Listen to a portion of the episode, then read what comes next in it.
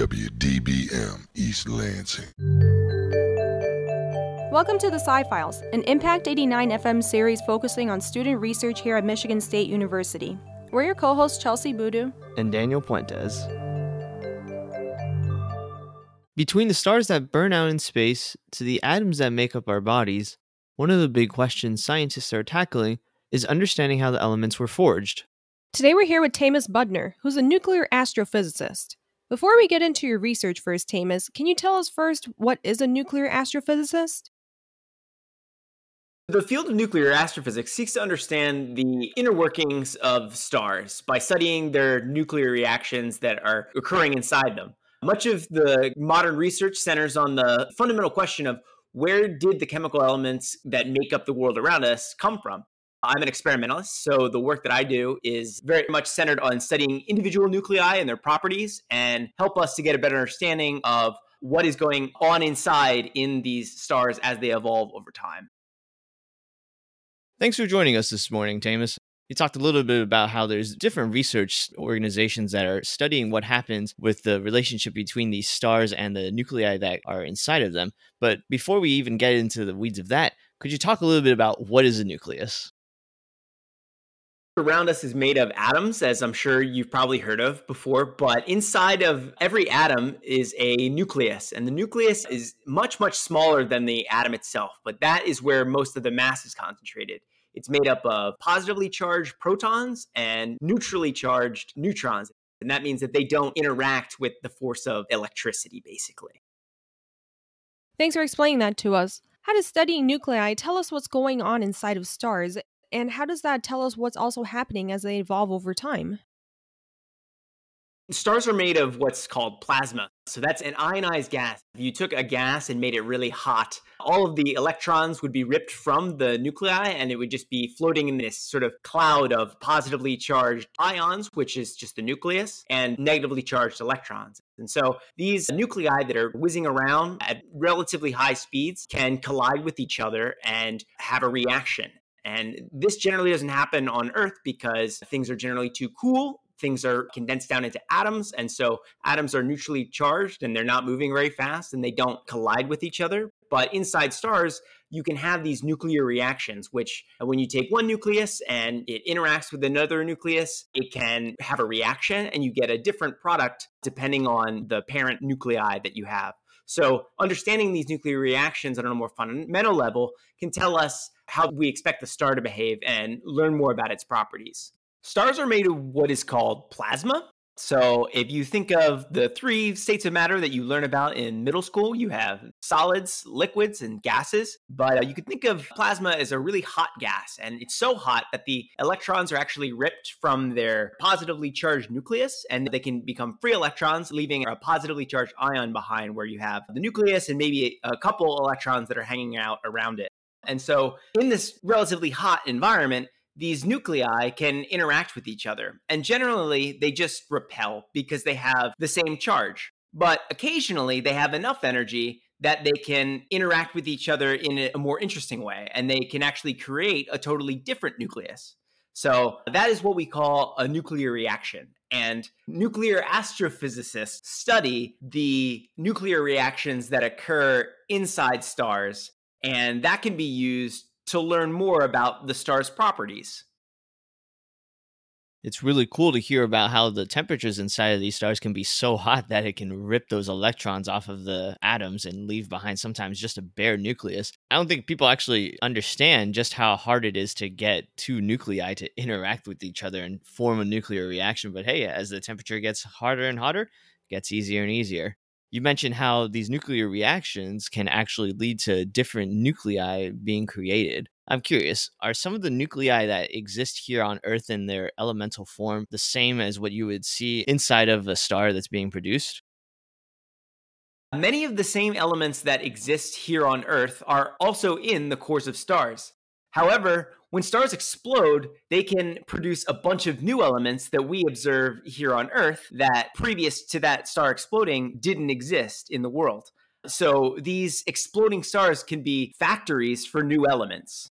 Another thing that's slightly different between the elements that exist here on Earth and those that we would observe in stars is that elements are constantly being created in a stellar system. So some of those elements that are created are actually going to be radioactive. Now, whether or not an element is radioactive depends on the number of protons and neutrons that are inside that element's nucleus. Nuclei that have too many protons or too many neutrons are considered unstable. These unstable elements can decay in a variety of different ways. We refer to this phenomenon as radioactivity. Both stable and radioactive elements are produced in stars, but because radioactive elements are so short lived, they often decay away into stable daughter elements. When radioactive nuclei decay, they can emit a variety of different types of radiation, like protons, or neutrons, or electrons, or even high energy rays of light. When this happens, the nucleus is fundamentally changed and either becomes a different version of the same element or changes into a completely different element. This is known as the daughter nucleus. Thank you for this background on nuclear astrophysics, Tamas. Now to transition a little bit more, what are you specifically focusing on with your research with nuclear astrophysics? Sometimes white dwarfs can exist in what's known as a stellar binary. A stellar binary is a system of two stars that orbit a common center of mass. In fact, a large fraction of the stars that we see up in the night sky are actually stellar binaries. When a white dwarf is in a binary system with a star like our sun, it can begin to siphon material from the star's outer layers. This hydrogen rich material is then heated and compressed, mixing with the dense material of the underlying white dwarf. This eventually triggers a runaway thermonuclear explosion. These violent explosions are known as classical novae, and they synthesize a bunch of new elements in the process and eject the nuclear reaction products into space. Since we have so many elements here on Earth, what elements are you studying specifically in these stars and why are they so important? I'm particularly interested in one specific nuclear reaction that happens in these classical novae. It involves a phosphorus nucleus capturing a proton to form a sulfur nucleus. Now, most elemental phosphorus and sulfur we find on Earth is stable, but in the hydrogen rich environment on the surface of a white dwarf undergoing a nova explosion, these nuclei don't have enough neutrons to remain stable. So they undergo what's called radioactive beta decay, turning a proton into a neutron. I think that's really interesting about how different elements can be produced depending on the types of environments that they could be found in. In particular, why are you studying this specific nuclear reaction and how does and why is that important for different nuclear astrophysics regarding classical novae? So it turns out that this particular thermonuclear reaction is really important for understanding a variety of different properties related to nova. Properties like how hot they can get and what elements they synthesize. We think that some of the material made in novae and ejected into space actually ends up here on Earth in the form of presolar grains. This reminds me of our episode that we had this past summer with Adam Kawash about classical novae. Though something we didn't mention in that episode was a term you just mentioned, presolar grains. What do you mean by a presolar grain? These are known as presolar grains because they were formed before the sun. Our solar system formed about 4.6 billion years ago when a spinning cloud of dust and gas condensed to form the sun and all of the planets.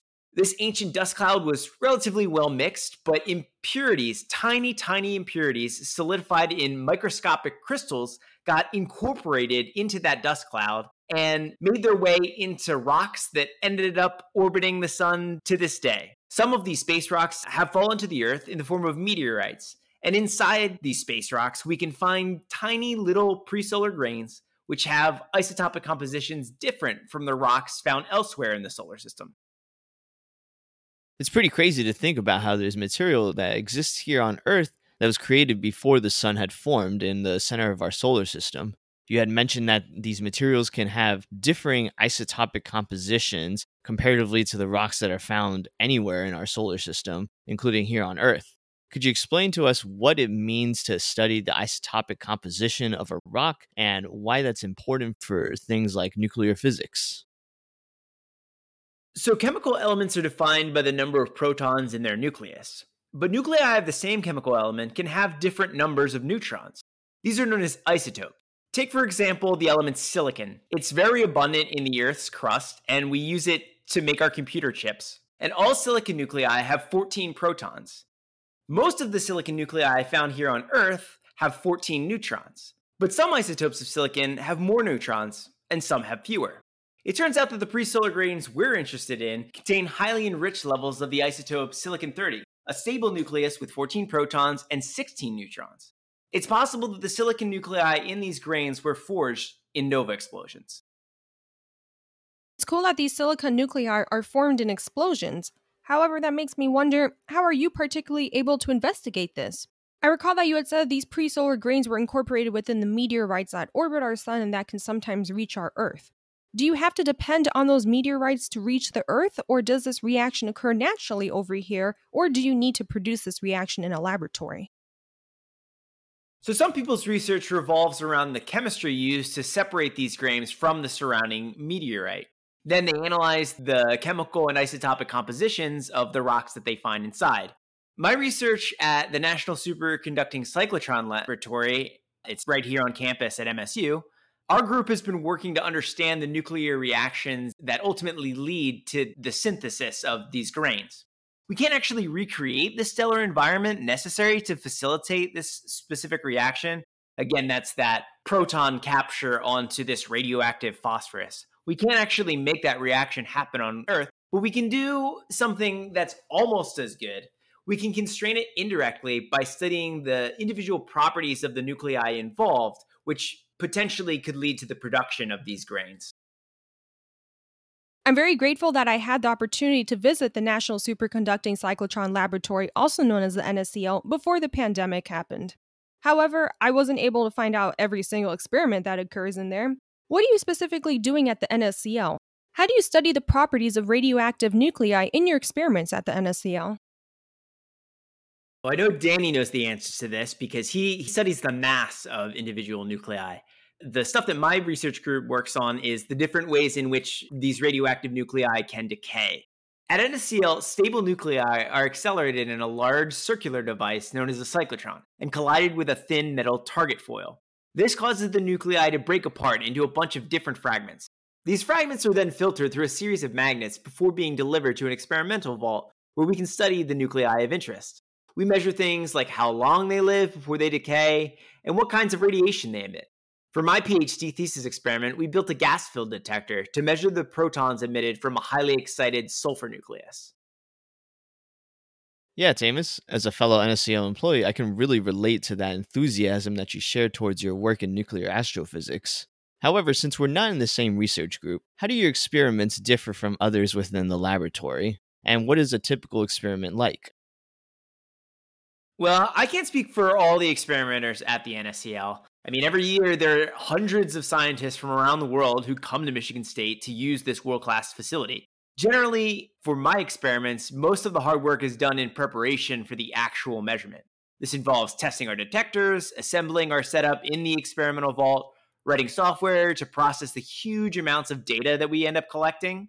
By the time it comes to measure the radioactive beam produced by the cyclotron, ideally we should just be able to click a button and start collecting data on our computer. My experiment took up to a week, but generally that doesn't happen. It's not quite that easy we spend lots of time tinkering with things, fixing broken components, staring at the computer screen as the data rolls in, and wondering why it looks the way that it does. Ultimately, an experiment is successful if we measure what we set out to measure. But of course, experimentalists spend months or even years afterwards analyzing all the details of their data set, looking for new and interesting findings. That's kind of where I'm at right now with my experimental data set. I made my measurement back in 2018, and I'm just now writing the paper on my results. While it's unfortunate that we won't be able to actually talk too much about the results of your work. I'm looking forward to reading it in a future publication that'll come out hopefully within the year. Here on the Sci Files, we always try to humanize the scientists that we're bringing on to our show to show that people that do science are also normal people too despite the fact that we're still plagued by this pandemic going on right now, could you tell us a little bit about what you do outside of the laboratory and what kind of interests you have? For fun, generally, before, you know, the pandemic happened, I used to train martial arts several times a week.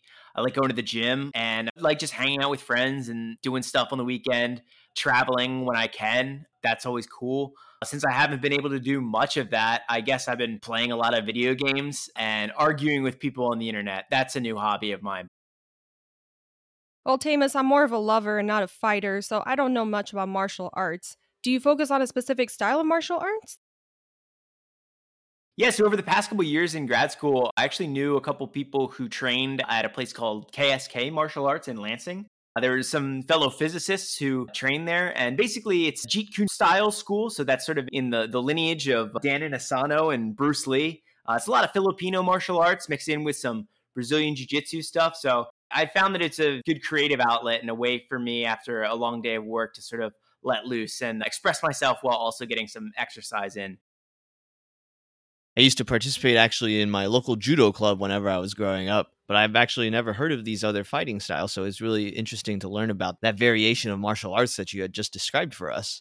Thanks for coming in to talk to us about your research, Tamas, and a little bit about what you do outside of the lab. We really appreciate it, and good luck with the rest of your work. The Sci Files is hosted by Chelsie Abudu and Daniel Puentes on Impact 89 FM. Thank you to our news director, Taylor Halterman, program director, Amber Konutsky, station manager, Joe Dandrin, and general manager, Jeremy Whiting.